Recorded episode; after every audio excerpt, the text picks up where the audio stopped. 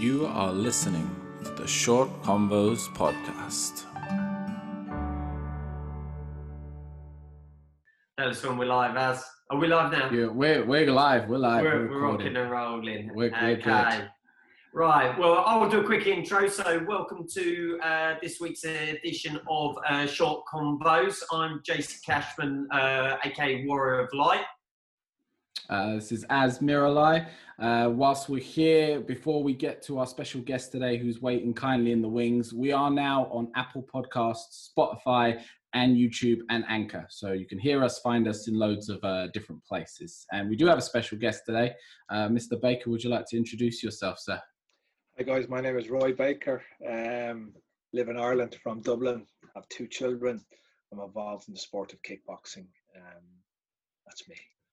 That's a very, very modest uh, uh, introduction. Uh, I, if I could take a moment, uh, I'd like to introduce Roy. Roy's a uh, very, very, very good friend, a very close friend. Uh, he's been there a lot of times uh, when I've needed him. He's one of one of those friends, and uh, for a better word, a real inspiration as well. So that, that's my introduction uh, for, for Roy. Uh, uh, as not everyone's going to be from the martial art um, alternative that's going to be joining us. So maybe you could just give a little bit of more of who, who Roy is. Yeah, Yeah, so- well, I think the Oh. biggest place you'd know Roy from is from the Irish Open. So, if anyone who doesn't know, and I'm sure Roy can fill us in more accurately than I can, uh, but Irish Open, I believe, is the biggest martial art tournament currently. Yeah, it's, numbers. it's um it's an event we've run for the last 28 years, and it's um an event run for a children's charity, the ISPCC. Um, I lead it, but I have a huge team behind me, like Elaine, Ilya, Dara, Colin, Danny, and Damien. I have a huge amount of like you know about 140 people behind the scenes that do all the work. I just stand at the front, do very little. Um, it's a, an event that we created a, a long, long time ago because we didn't really have any events in Ireland, and I was fed up traveling abroad. And myself and one or two other fighters traveled a lot, so I tried to build something um, that was different.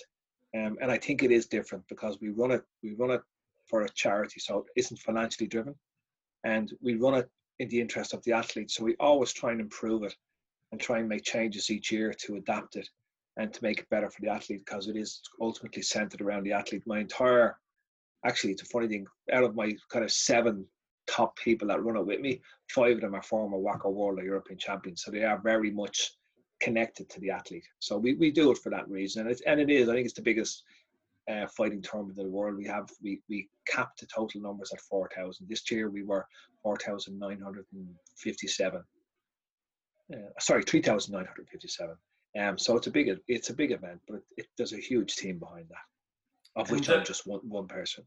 And Roy's also, uh, we have to mention, the WAKO uh, world president as well. And uh, thank you, Roy, for everything you do. The Irish Open, all of that. It's a, it's a treasure to be able to attend and all, all you do. Yeah, Uh, the, the, it's funny, JC, that, that I took over the presidency of WAKO at a time I didn't really want to take over the presidency of WAKO. It was a little bit too early for me um, for, for various, many, many personal re- reasons, including my students. Um, but unfortunately, I lost a really good friend of mine, Borislav Pavlovic, who I was completely supportive of and who was a great man. And unfortunately, he died suddenly um, in October uh, two years ago. And as a consequence of that, I had been doing a lot of the work in the background alongside Espen Lund, was a key part of WAKO and a great man also. Um, but I was kind of naturally in succession for Borislav. Um, I went for the election. There was three people went for the election, which was nice to see that it's not just a done deal, because that's democracy.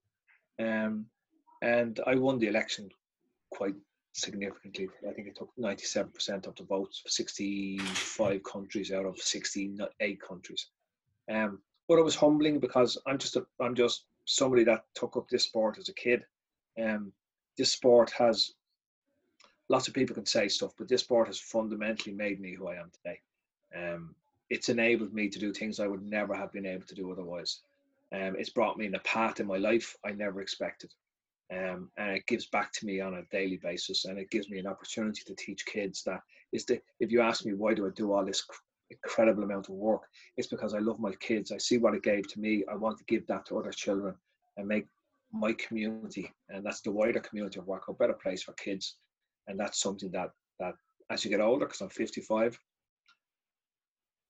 I'm becoming more focused on what I want to achieve in my life far more than I ever was. And I was quite focused on competition and events and the tournaments, but now it's about fulfilling things that I think will make be make a material difference, not just for me, but for the people that I care about.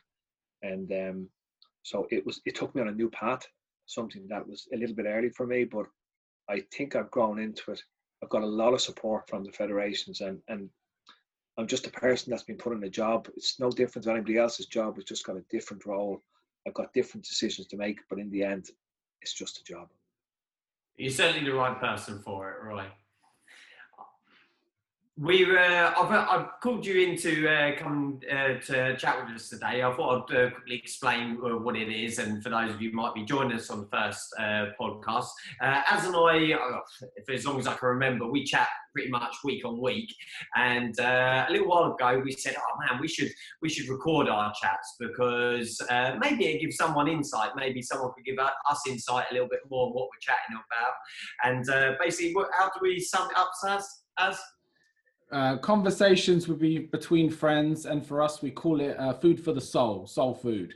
Uh, we always walk away from it feeling a bit more energized. I think it's it's something about talking with people you feel are on the same frequency as you, uh, and they just kind of help build you up a little bit. So if you have a bad day or you have a bad week, I've always found if I stop and have a chat with someone like JC, it just resets my mind, puts me back into a good place. So yeah. Uh, we're hoping we can just find more people uh, who kind of you know, operate on a similar wavelength. Uh, Gemma Upfold famously said today that we're a couple of grumpy old men, uh, which I thought was real, real kind of her.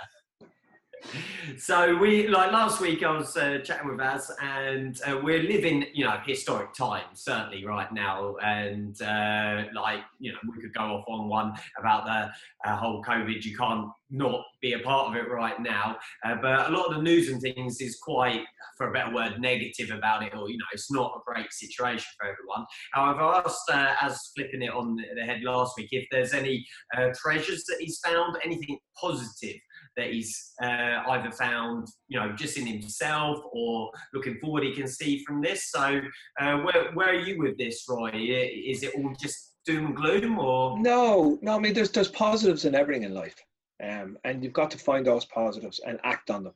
So it's easy to think of all the negatives on COVID, but I'll give you some positives on COVID.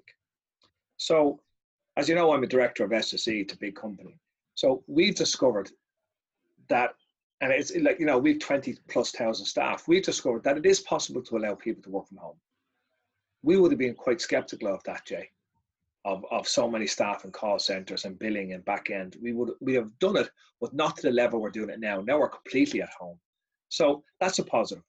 Um, that hasn't really been that way in Europe across the board, particularly with the large companies. So that's a positive for my staff, our staff, that they now have the opportunity on a long-term basis to work from home, bringing better work-life balance. Um, another positive is I've connected with more people in the last 12 weeks than I have in the last three years. People that I haven't connected to in years. Like you're on a group, JC, the, the Hayashi team. Like I'm back talking with Corey, with Mark, with Chris, with Billy, even Danny, uh, Matt Winsberg. These are people that I, I have a huge affinity to, and we've reconnected again because we felt isolated and we've reached out to each other. The same with family. Um, I have a family, the Baker family, living down in Cork, living out different places, and we're more connected now because we created uh, things like WhatsApp groups and video chats, and we're making efforts to to reconnect because you don't have that physical connection, and that's kind of reset the baseline for me.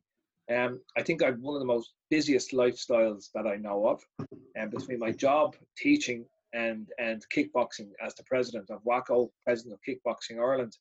Because um, WAKO isn't your job, is it? I think a lot of people probably don't realise that. They no, it's a volunteer job, so I it's it's it's something that I do as a volunteer. Yeah. Um. So it, it has made me it, it's good for me in a health way because I haven't been traveling in the last 12 weeks and you know more than I do with Jason my travel schedule. I would have been in nine countries and three continents in the last 12 weeks. So I pretty much travel every single weekend, if not twice in a weekend. And then I travel to the UK as well for work sometimes. So for me, they're the positives. It's regrounded me. It's given me contacts with people I haven't spoken to in years. It's made me really think about family and friends and what's really important. and it does make you step back for a moment and think because i'm very career conscious i'm very driven i'm very kind of focused on what i want to achieve i'm, I'm the type of person that does diaries and sets tasks and i really am a person that sets goals and i put limitations to my goals and i set time frames to my goals and it's it's kind of made me think come on now you know you don't have to be driven all the time you need space to enjoy life you need space to enjoy family. You need space to. I'll give you a little insight into me. I love gardening. I get that from my mom. My garden has never looked so good in its entire life. Um, so it's allowed me to reconnect in certain ways. And and I miss other things. I miss miss my colleagues and work. That is a big part of my life. You know, five days a week, eight eight to ten hours a day. So there are positives behind it. Um, but it has changed, and I think it will continue to change the way we interact as humans. And it's how we the important thing for me is how we approach it from a mental perspective with, with, a growth mindset. Because you can take you can take all the negatives and you can immerse yourself into into doubt about life society future. And depression and mental stress is already a big part of of a disruptive nature of covid-19 and i think that's my biggest worry uh, it, i mean what's going on in the uk is terrible and across the world in brazil now in america ireland's starting to come out of it now we're, we're on a second phase of, of step off but we're being very cautious but when you see the impact that has on people's lives, it's it's extraordinary. And and and and you guys in the UK, you're still in a. I think you're still in the storm. And whilst you're in the storm, it's important that you battle down the hatches and you remain positive because I think COVID nineteen as a virus is is devastating. But I think what is being underestimated is the mental stress that COVID 19 is causing to people in relation to engagement, human interaction, and their security of a job. And it's really to understand and have the ability to talk to people when these stresses come on. Because when you have so much time on your hands, if you don't become active and set yourself schedules and tasks on a daily basis, you can you can look back in on yourself. And we all know when you do that, you can create more problems than you do solutions. And it's important that that mind that you have and that ability that you have, that you put it to a positive output rather than a negative output.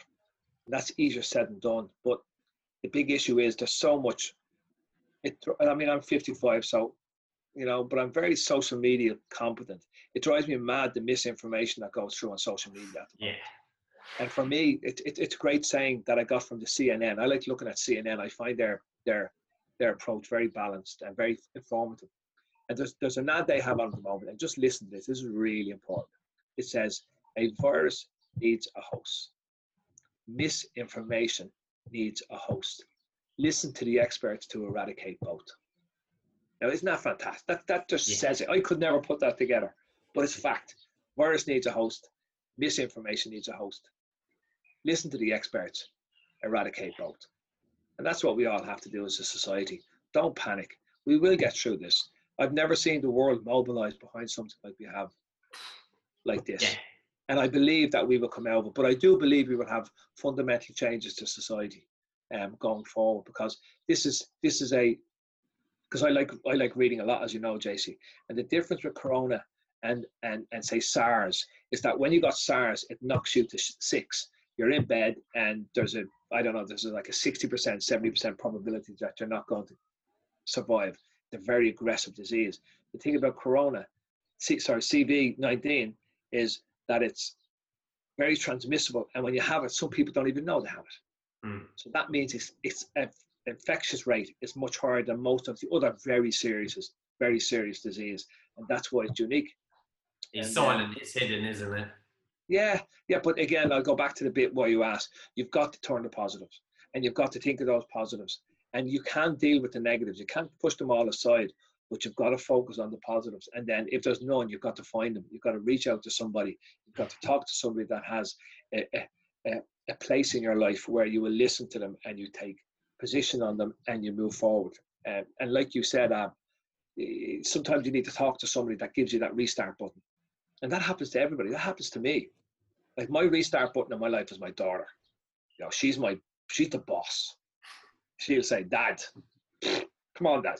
Blah blah blah blah and that resets me and you know yeah. and my family you know it's it's um it's it's important jc to stay with the growth mindset and the growth mindset is a very positive mindset yeah Yeah, we were saying the other week that it's far more easy to focus on the negative. It's like almost the natural state. If you just don't think about it and you don't put any effort into it, you will just naturally drop into negativity. And you have to make a bit of a conscious effort to be positive. You have to you have to approach it with with a bit of due diligence because it's very easy to slip into that negative mindset.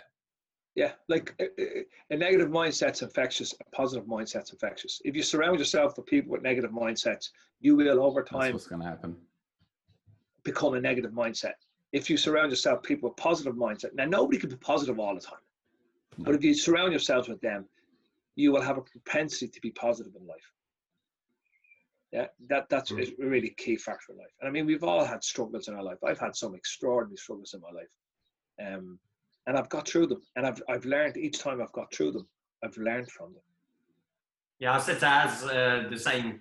We are talking on the same thing last week. I probably wasn't as clear with uh, what I was kind of asking him, but uh, when we got round to it, he he said same as what he said. Time. I think out of this COVID nineteen situation. Well, you you said it in last week, Az yeah the uh, yeah the biggest treasure for me is is getting some time back and like i think you were touching on it roy where you said you realize everything doesn't have to be mega productive everything doesn't have to be necessarily goal driven and what's the next step and what's the next stage you we've been able we've been gifted with the opportunity to take a step back and to kind of just just view the world moving a little bit slower than it normally is yeah yeah uh, you, you change directory you, you change mm. it. You're, you're slightly changing your direction.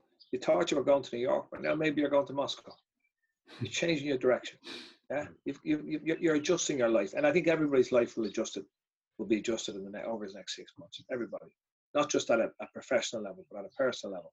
I don't know where sports are going to land up. I don't know where we're going to have spectators again.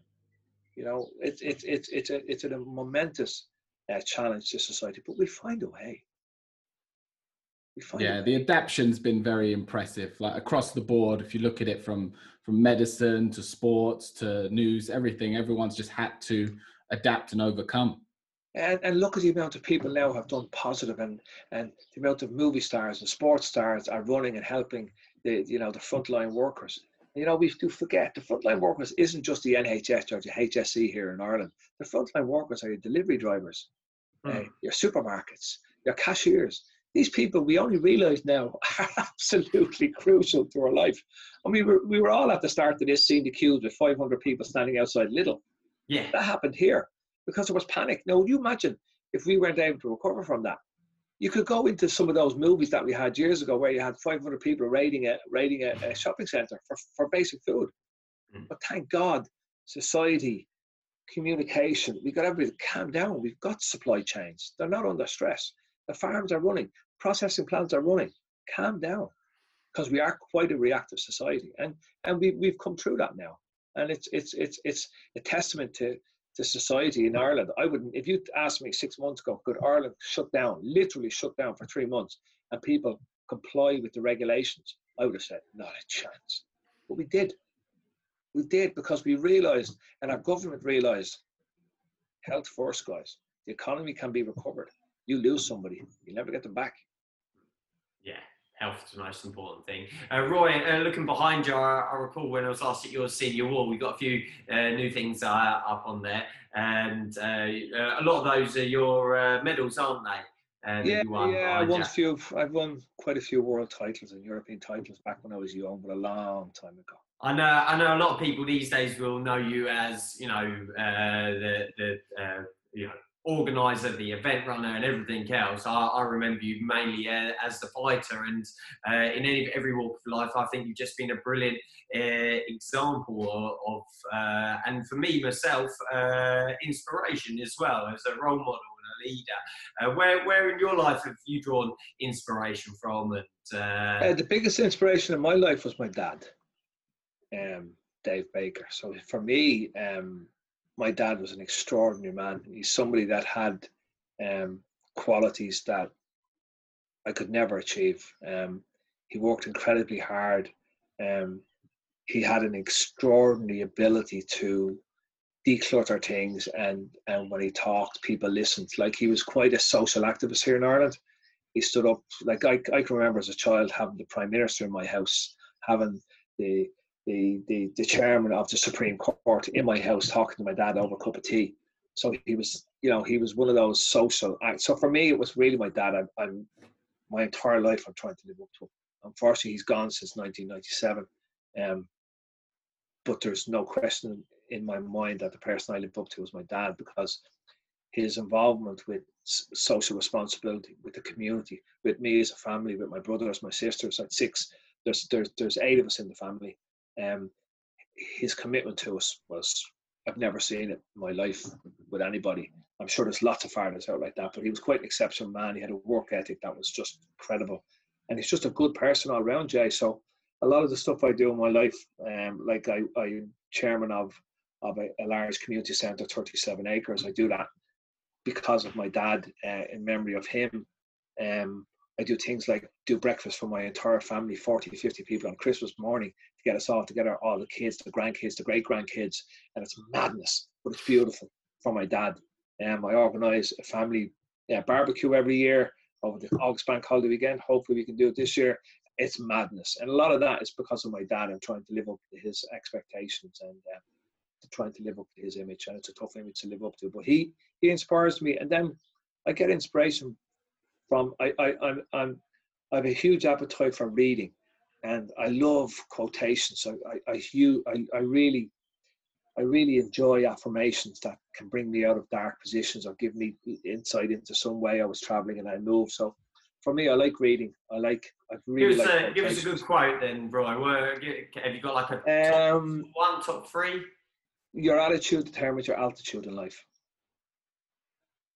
or those that set goals, those that don't set goals normally get there very fast.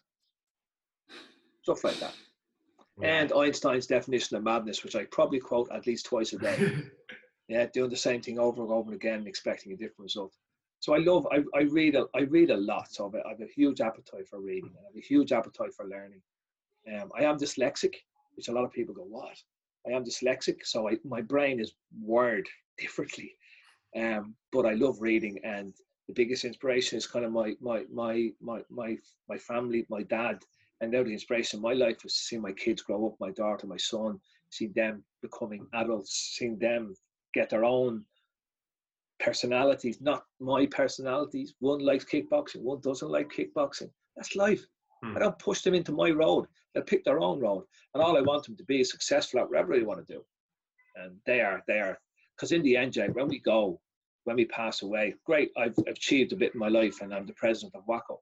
But when I pass away, five years after that, I will not be known. And that's normal.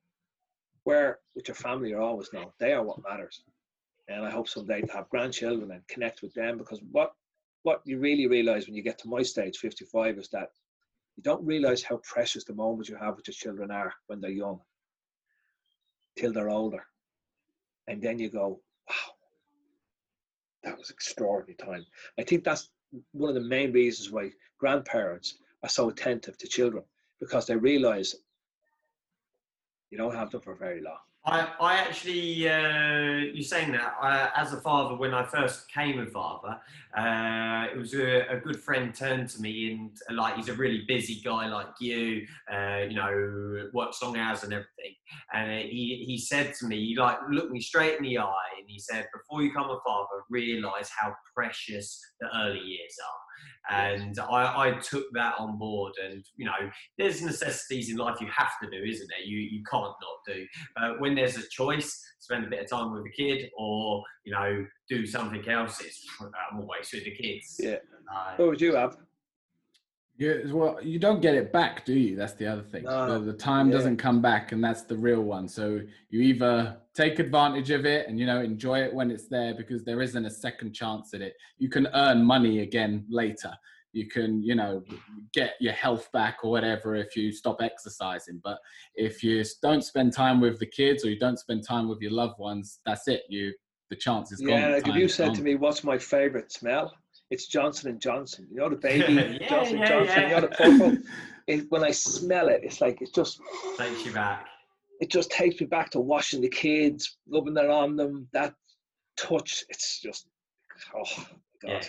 Yeah, a baby smell. You got it all to come Az. You got it all to Oh, come. I know, I know. Yeah, I don't have kids currently, but uh, you know, wa- watching Get JC going, and his will you? girls. I'm- Come on now. yeah, yeah. Clock's ticking. Clock's ticking. it's next on the list. It's on the to-do list.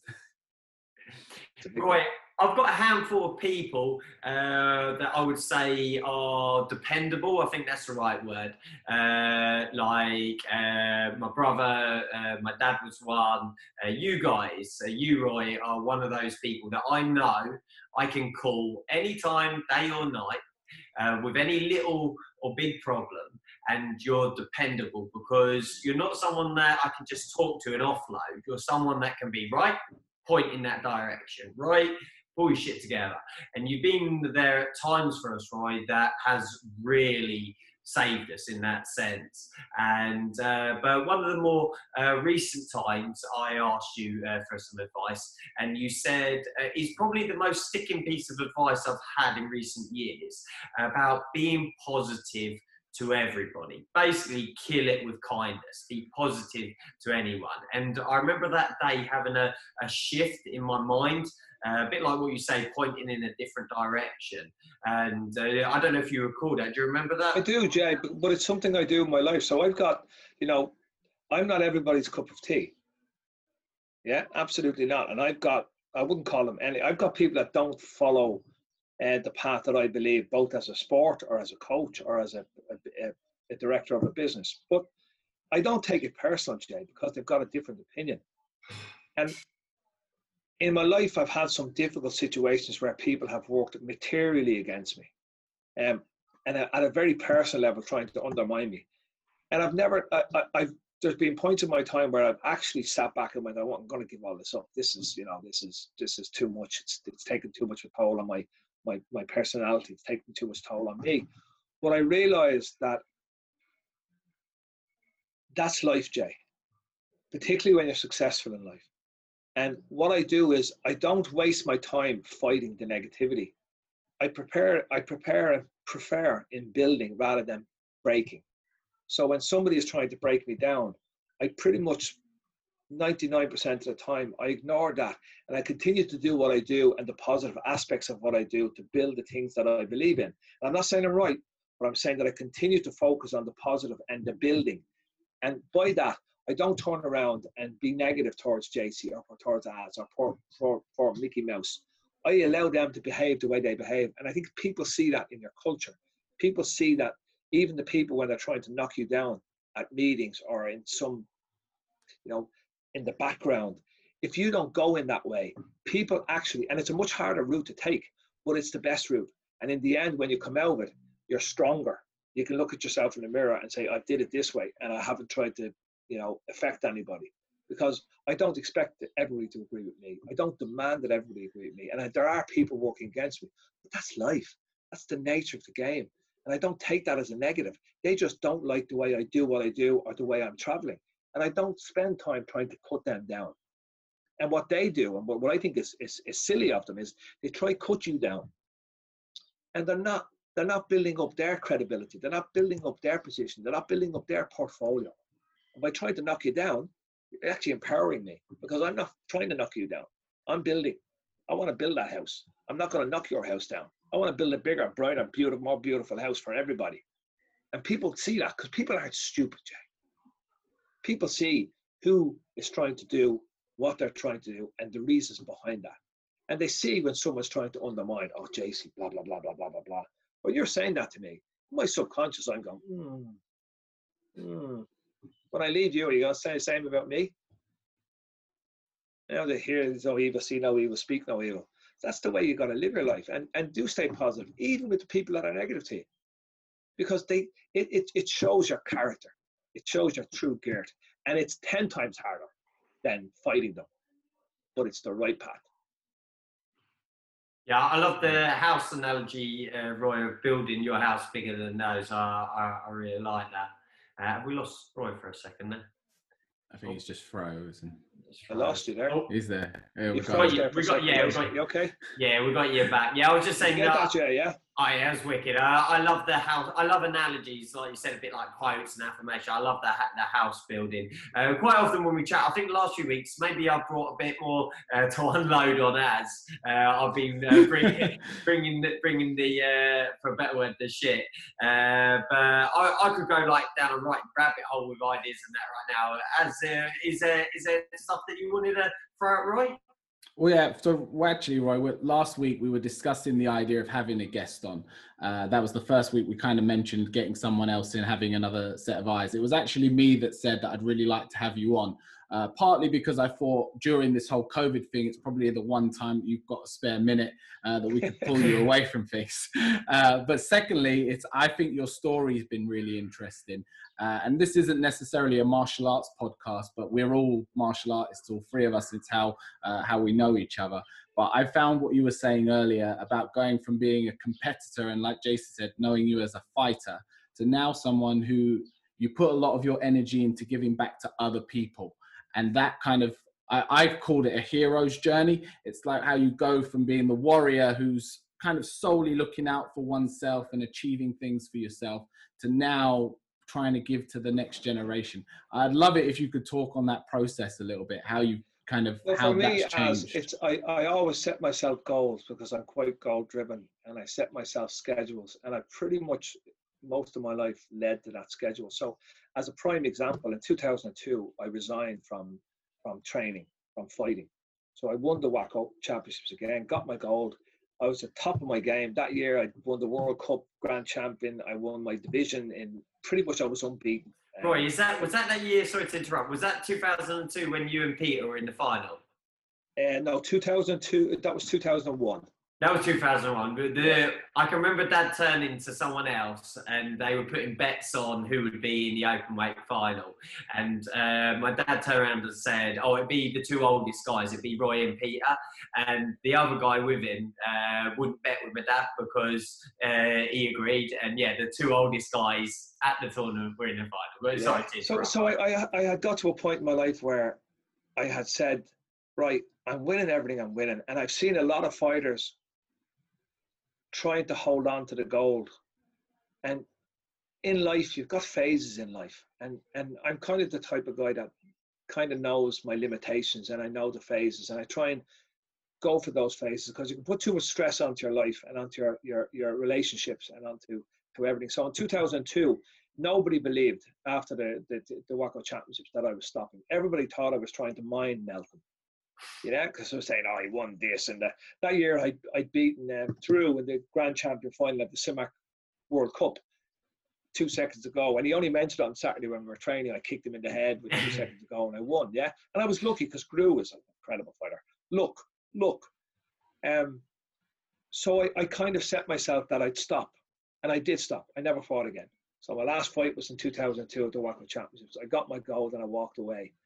I had always wanted to focus on on sports politics because I I I had got to the point where I was in the WAKO board, and I knew that is where I could materially make fundamental changes to my sport that had given me so much. So I had set a set my my objective was become more influential, build up the Irish Open, get get people to know me more, uh, because in WAKO I was I was known as an incredible fighter. I was known on the, I was on the WAKO board, but I still wasn't what I would call one of the shifters in, in, in the sport, one of the kind of st- strategists. Yeah, so I'd be known as a good promoter, good fighter, a very good coach, but not not not within sports politics. So I made a decision that I would try and uh, build out my profile in that area, and I worked very closely with Ennio Falsoni and Borislav and Richard Lair and Espen Lund and I, I, I volunteered my services for anything they needed. So I did this, I did that, I did this, and I built up my credibility as somebody that could do stuff and get stuff done.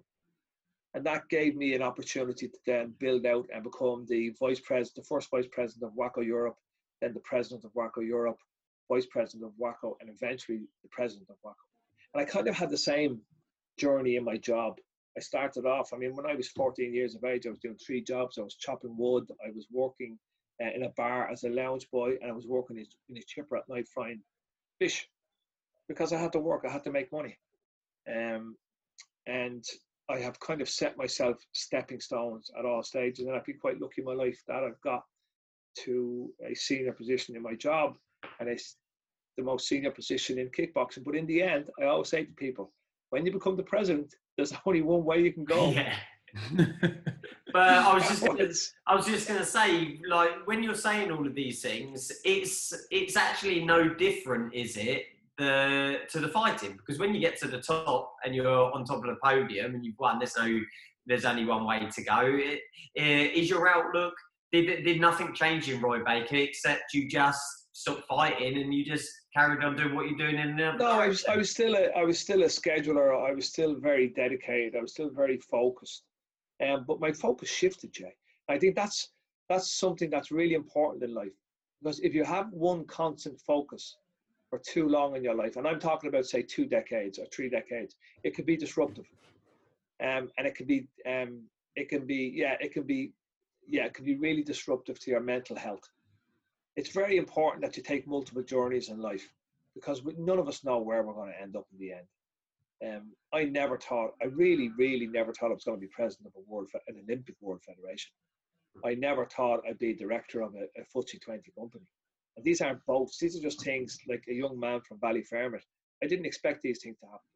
But the one thing I do have, and if you talk to anybody that knows me um, within kickboxing, outside kickboxing, is an extraordinary work ethic. Um, and I had the same work ethic as an athlete. I wasn't a natural athlete. I used to look at, uh, you know, uh, Nikos Memos. I used to look at uh, Matt Perrins. I used to look at Corey. I used to look at Steve, uh, James Winsper, um, Matt Winsper. I used to look at these people as a stupid Irish lad, and we didn't have great martial arts in Ireland. And I used to look and be in awe of them. You know, I used to look at Neville Ray kicking and Peter Edwards fighting, and Kevin Brereton, Alfie Lewis, uh, Richard Plowden, uh, Pedro Xavier, all these people I used to look and go, oh boy, I. Oh. And inside I'm going, I'll never be able to compete against them. But my work ethic allowed me to build, build, build, fail, fail, fail, fail, and then starting to win. And everybody remembers the Roy Baker, the world champion, the Roy Baker, this, but they forget about the 15 years I had busting my butt to get to my first bronze medal. Like my first bronze medal my first bronze medal is on the wall, and it was in 1988. Was my first medal. I started competing in WAKO at world level in 1982. You know, so it took me six years to get my first bronze, and it took me another two years to get my first gold. Oh, we froze again it was it was it was it was my work ethic. Yeah, you know, it's not you, my it's not my skills, Jay. I'm not I'm not super intelligent. I am certainly not gifted as an athlete, but I'm a strategist. And I, I did a I did the Zoom seminar with uh, Timmy and uh, Toby from Germany at the weekend. There was a hundred people on it, and I kind of and Nikos Memos at the end of it came and he and he made a speech about me, and so did Drew actually. And Nikos said, he said, even today, I've never met a fighter that could analyze somebody as good as Roy Baker in the first round. He said, You will go out against Roy in the first round, and for the first minute, first minute and a half, you'd be popping away. He said, But I guarantee you, round two and round three, he destroys you. You know what my dad used to say, Roy? He used to say, I can, I can remember, I can picture it like it was yesterday. We were standing next to each other in Best Fighter at the side of the area in Piacenza, and he nudged me and he goes, Bloody done it again. You used to kick everyone in the head. And you weren't even a kicker. No. And he'd be like, Jay, he's done it again. And you just kick like Corey in the head, or like you said, Nikos, or something. He goes, yeah. Jay, he's done it again. You just kick him yeah. in the head. And it's funny, you, Nikos said the same thing. So we were fighting in the European final and there was about eight seconds to go, and Nikos caught me a kick in the head, and he was one point up. And my coaches at the time were Gary Kelly, and I think it was I, I think it was Dave Dave Heffernan was in the back. And I turned around, he caught a beautiful kick in the head because Nikos is the best kicker I've ever seen, better than anybody that's out there today. Because his precision, like lots of people go blah blah blah blah blah, blah. but Nikos's precision was just extraordinary and power. So he kicked me in the head, and I was talking around, and my coach would go, I said, I'm okay. I'm okay. I knew there was eight seconds left. I walked back, Jay, and I dropped my hands, and I and he was so excited. he thought he could get another point on me. And he run in, I have the video here. He ran in, came in with a beautiful head kick to my head. I just leaned back and went, hook, hook kick. So I was able to kick the kickers because I didn't have the flexibility, but I had very elastic legs. So when I kicked, it was not, it was a, a really strong, really focused. But, I, you know, part of that's luck. If, on that day, if Nikos had have remained calm, dropped out the side kick, set himself, then I would have lost. And that's life. And sometimes I did lose against him and lost against lots of people. But it's the moments where you set and, and you, you, you, you, you understand where you are and you remain calm. And that's the same as we were talking about the dark spaces. When you realize that darkness is coming in, and it comes into everybody. Anybody that says it doesn't come in is talking crap. When the darkness comes in, that's the moment where you need to talk to somebody. That's the moment where you need to pick up your phone. That's the moment where you need to give your kids a hug. Because that simple thing can swift shift a mindset. And I'm really passionate, Jay, because of many other people in my life.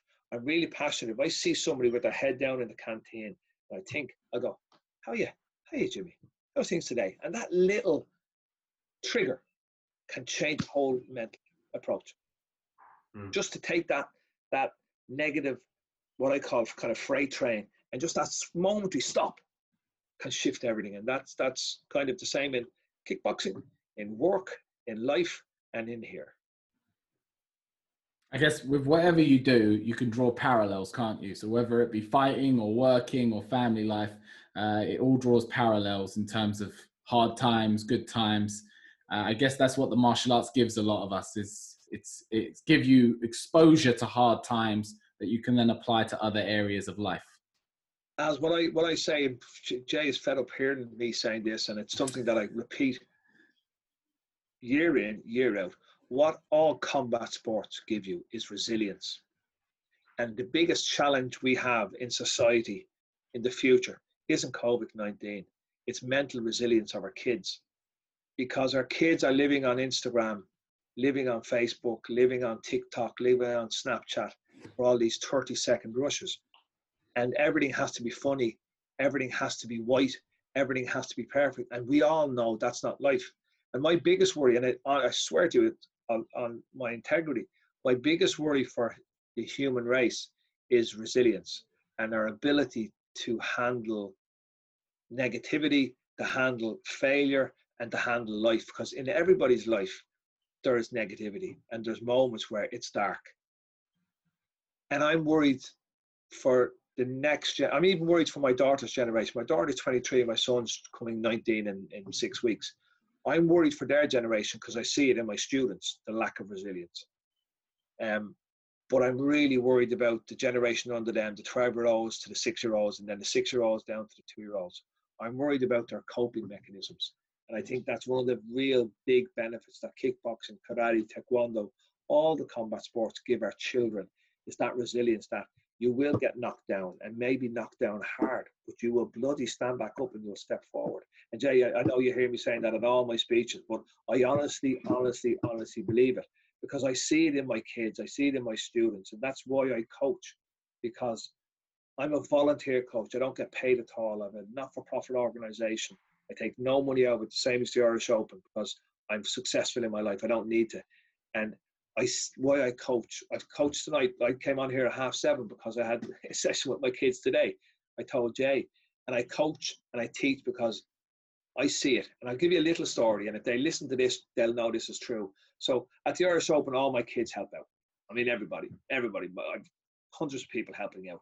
And on the Saturday night after the, the nighttime show, we pick up the mats and we bring the mats back over to the arena. And Jay will tell you, I pick up the mats the same as everybody else. I'm not the president. I'm not anything. I'm just a bloody worker. So I pick up the mats and we all go back over and we're relaying the surfaces for, for Sunday morning so we can start again. And one of the parents came over to me and said, and I swear to you, this is exactly what he said. He said, Roy, what you give my kids is invaluable. I told him, okay, thank you. He said, no, you don't realize it. He said, look at every one of them. He said, you didn't have to ask them to do that. Every one of them are down on their knees, putting down mass after a 15 hour day. And he said, So what you give my kids, they love you and they're scared of the life of you, but they're scared of the life of you in a good way because they're the coach. And he said, But what you give them, he said, Look at them down there. He said they're all walking around. There's maybe about 20 kids, and literally 20 kids of between 12 and 16 years of age, and they're busying around like little be- like like ants. And he said, "Really," and and it doesn't happen often. He said, "Really, thank you so much for what you give my kids." And it's those moments that you just go, "Yeah, I'm doing something right. I'm doing Yeah, I- something right." The same as I think it was last week was as uh, about I call those moments not necessarily the receiving of positivity, but there's those moments where that you just capture life as moments of clarity. But they're unconstructed, Jay. They're Yeah. they're they're they're they just happen. They're not constructed in, No, a meaning, no, in, a, in a real conversation. There's just a moment where a, a parent felt compelled to say to me, "Thanks, Roy." Yeah, And this parent will bring his, his daughters, two daughters, to me four times a week, and I because they're elite. Yeah, they're at, they're mm. they're, they're, Yeah. they're WAKO medalists. So I pushed them hard, but he, he wanted to come over to me and say thank you. Now they say thank you different times, but this was completely out of context. Just say yeah, thank you. What you and his his words were, "What you give my kids is invaluable." And when you get those moments, you just go, "Everything else is irrelevant." yeah, yeah. Yeah. because I love my kids. I just I, I I I get emotional, and you know what? The older I get, the more emotional I become. Yeah, I get emotional with my kids because I love them. I'm on my fourth generation. I'm teaching since I'm 18 Mm. in the one club. Mm. You know, so the one club, I'm over 30 years in the one bloody club teaching. Yeah. yeah. I love it, and I absolutely love it. And when I when I start my job at six o'clock in the morning, and I finish at five o'clock, and I go to my class at six o'clock, and I finished at half nine. Lots of people go, Jesus Christ, you must be knackered. It's the opposite. When I get in there, it's like someone puts a battery in the back of my neck. Hmm. right, let's go, let's go. It just fulfills me, and, and, and my family know that. It absolutely fulfills me. Coaching, coaching fulfills me more than any other part of my life, excluding my family.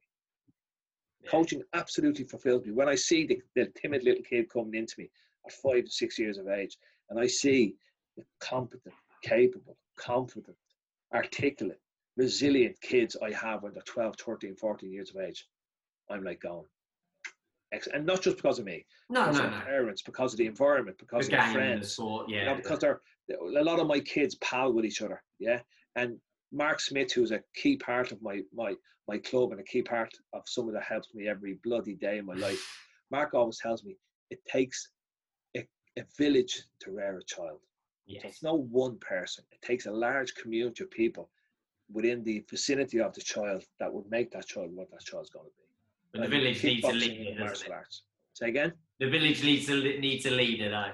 Yeah, and and and and a leader that's not a leader by choice. It's just a leader as consequence. Um, in a lot of parts of and, and a lot, lots of people think I'm not speaking the right thing, but I don't need to be the leader. I'd I'd prefer to be the second lieutenant to Borislav Pavlovic because I like doing the work. I like in the background. I like getting all the stuff done. When you're the president, you've got a lot more politics to deal with. Um, and you've got to be more political in the way you move things. Where you're the, when you're the vice president and you're kind of the, the general secretary, you just go. When Okay, you're the yeah. president, you've got to find movements. Yeah. But politics is in every part of our life. It's in your relationship. It's with your children. It's with your kickboxing. It's with life, and it's with yourself. You politic yourself. You know, you've you've got your internal demons that you've got to deal with, and you've got your own kind of wishes and wants that, that have to be prioritized or deprioritized. I've got Yeah. two more things as I'm going to steal the show. I've got two more things I want to. still. I really want to. Or Az, you have to let Az ask you a question. Come All on, right, go on, go on, Az. Come on, Az. I- got- You're- I've you're got, I've got You're one. get- This isn't your counselling session, Jay. I'm sorry. Az, over to you, son. I, I'm, I'm to be honest, I'm just enjoying listening to you talk, Roy. Uh, but you touched on social media earlier, and I thought you made a real good point about how, as generations are going on, we're raising kids that are just being exposed to these like pockets of perfect life, uh, and it's ruining kind of their outlook on what reality is. And then I think what I've noticed with people is they're afraid to fail because they don't see failure anymore. They just see people having these perfect little moments, these perfect videos. Perfect Yeah, and they want the moments more and more as, and they want more and more moments, which means that the gratification is, is has to become more and more. So I, I have an analogy on, on, on drugs. Yeah, won't be everybody's favorite thing I'm going to say here now, but I believe that when you go into a drug and you begin on a drug, at step step one, and it might be one of the less, the more acceptable drugs. Personally, I don't think there's any acceptable drugs, but it might be one of the more acceptable drugs, in my opinion. After periods of time, you don't get the same buzz for that, and you move on to step two, and for a while that fulfills you, but after a while your body adjusts like it does for everybody, and then you go on to stage three. So they're very, you know, different gateways. And I think it's the same with society. Kids are now, you know, if you look at the statistics now about YouTube and Google and and and look at TikTok, look at Snapchat, people's attention spans are getting less and less, and people's need for gratification is getting wider and wider. Now, when you have that coming, that's a very bad recipe because their need for more gratification is expanding and their attention span is shortening. So that means that what they're looking at they will only engage with it within the next first 10 to 15 seconds. At the moment now on YouTube, it's six seconds. Yeah, that used to be 26 seconds only four years ago. So if you don't capture them in that first six seconds, they're off looking for a different gratification. And if you take that into into their lives and you bring that into their education or into their relationships or into their life, that's going to be very disruptive because they'll want, want, want, want, want without needing to work to get to the point where you get that gratification. Because for me, it's the work I put into something, and when I get there, that's where I get my gratification. And I was looking at, I, I use Goalcast, I look at Goalcast all the time, yeah, all the time. And there's a young man yesterday um, that I looked at his his um, his speech, and what he basically did, the output of the speech was he was the dictator for the college and he had lived, loved, lived for that for quite some time. And he, he had heard that he was in the final three people for that. And he had sacrificed the, the previous 12 months to get that title. And he was standing up receiving his pink ribbon and he was saying, Thank you very much, everybody. We just said, But hold on, guys. When I got it, I had that 15 seconds of euphoria. But now I realize I sacrificed my relationship, I sacrificed my family, I sacrificed my health, physical and mental. All of this for 15 seconds. So when you're on a journey, make sure that that journey isn't sacrificing the things that really matter. And I worry about that with society nowadays because they want, want, want, want, want, want, want. And I lots of kids out there ah, there's another guy 55 years of age, he hasn't a clue. I worry for them because I won't be around 25 years from now. And I worry for them and their ability to cope with life because life isn't lived on a screen. Life is life. Life is human interaction, physical. T- look, look at the physical touch element of our life now. We're all missing it. Mm. I'm missing going along and getting a big hug off JC Cashman.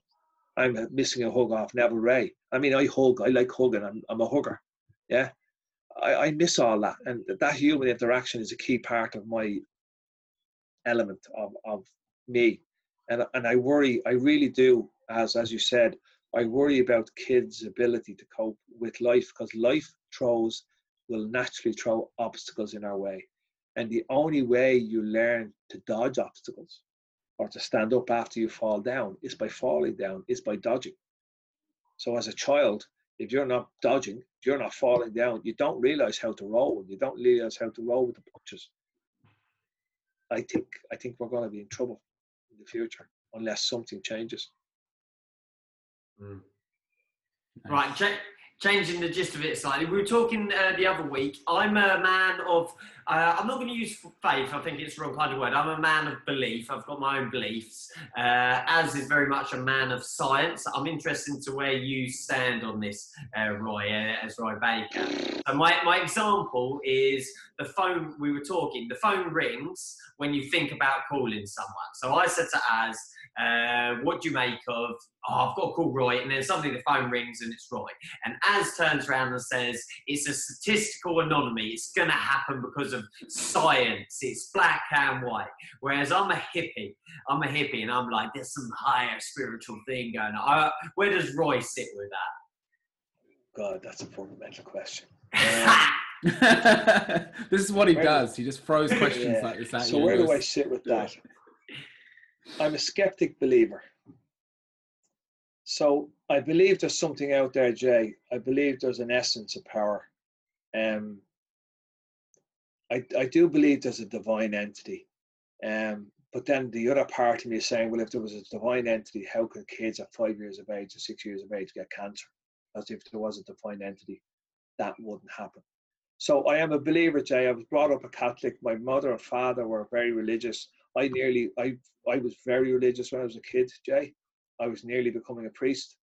Um, so I was very religious as a kid. That'll surprise a lot of people. Um, but I, I, I'm a believer in life, and I'm a believer in do good, and whatever happens, good will come back to you. So my, my feeling on life is do unto others as you would have do unto you.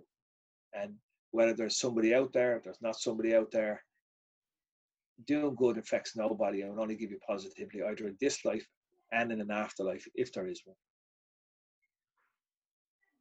Right, I've got one more thing I'd like to wrap up with, but Az, do you want to go first? Uh, no, no, I'm I'm good. Take to your last point because we're No, I, I, coming I got up a on question for you. I got a question for you, Az. Oh, fun. So, what in this interview has surprised you about me?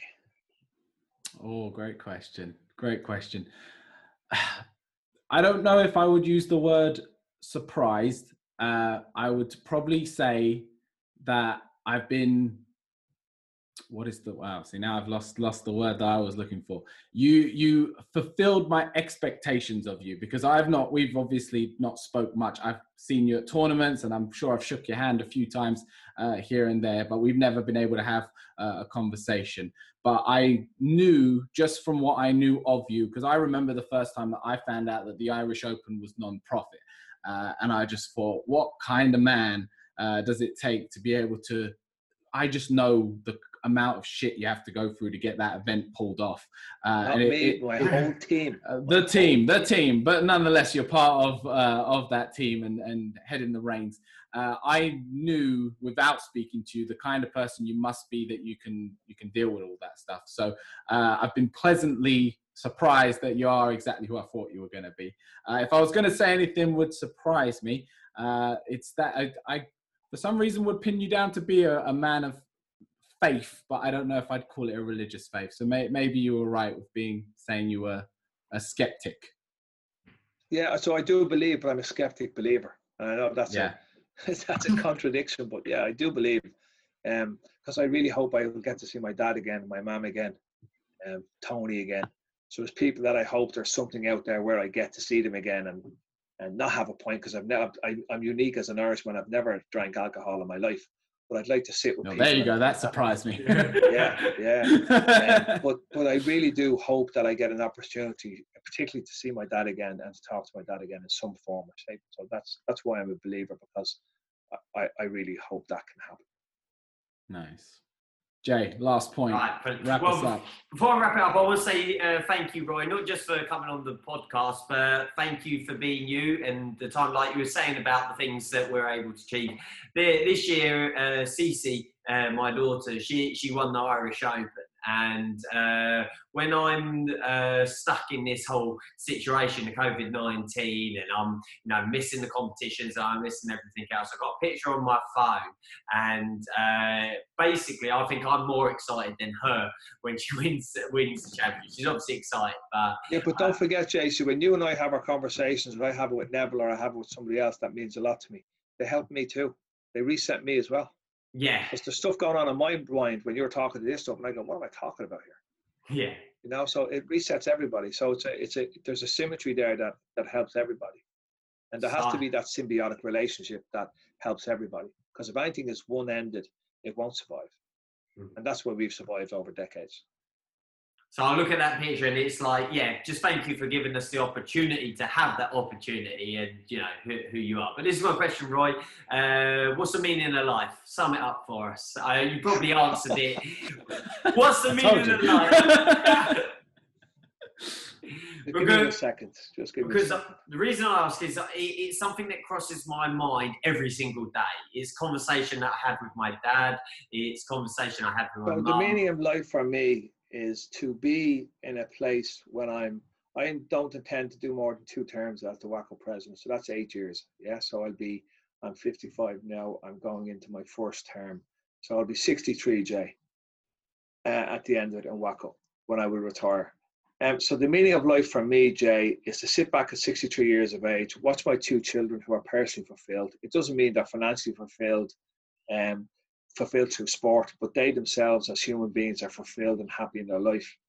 Um, to see the sport that I love having progressed under my leadership, um, to see my family healthy and happy, Jay. That's the meaning of life. It's not about big houses, big cars, big watches, and um, being the president of a world federation. It's about being fulfilled. And you have people in life that can be fulfilled. Like my my my my dad was fulfilled. Um, I believe my dad held himself back for family, uh, but my dad was fulfilled by his family, and um, he was a very happy and content man. So to, the happiness and content for Roy is sitting back. His family is healthy. His family is happy. The sport has developed under his leadership, and he sit back on a nice beach somewhere in the winter where it's nice and warm with his crickly bones and is happy in, in his achievements in life. But I don't want to continue this journey for a long time because it's disruptive, it's difficult, um, but I have my set goals. I have a journey I want to take. So that's for me. I'll repeat myself, Jay. Um, the meaning of life for Roy Baker is personal fulfillment. And personal fulfillment for Roy Baker is to see his family healthy and happy, and not just my immediate family, but my brothers and sisters and their kids. Because in the end, all you've got is family. And I said that earlier in the interview. And then the second part is to feel fulfilled with my students achieving, my federation achieving, and WAKO achieving because they're all that's my life you know i don't have life outside that i don't drink i've never done drugs i coach a lot i teach a lot i work a lot so they're the things that fulfill me and and the meaning of life is personal fulfillment and to different people that's different things so some people it's drugs to some people it's the facebook to some people it's it's a career um, but for me it's to have a balanced life where i get to fulfill um, the needs of my family before the needs of my Baker. Oh, thank you, Roy. I feel very fulfilled with this conversation. Uh, yeah, uh, I'm going to be smiling. But can I just say, Jay, um, just and I want this in the in the recording. I am not perfect. Yeah, I am so far from perfect. I make so many mistakes in my life, some fundamental mistakes in my life. But from those mistakes, I try and learn. I try and become a better person, and I'm always trying to be a better person. And that I'm not always that person I want to be.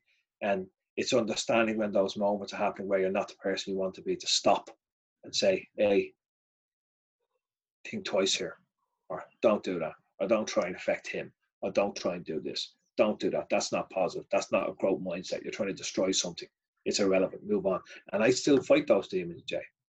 I still fight those demons. So I don't want this to be, oh, Roy is great, Roy is this, Roy, look, he's got his shit together. Just many, many times I don't have it together and and it's just to understand that and reach out to my friends to help me because there is nobody on this planet can stand alone we need our friends around us and we need that community that family that enables us to to deal with those dark moments and they do come for all of us and they will come in the future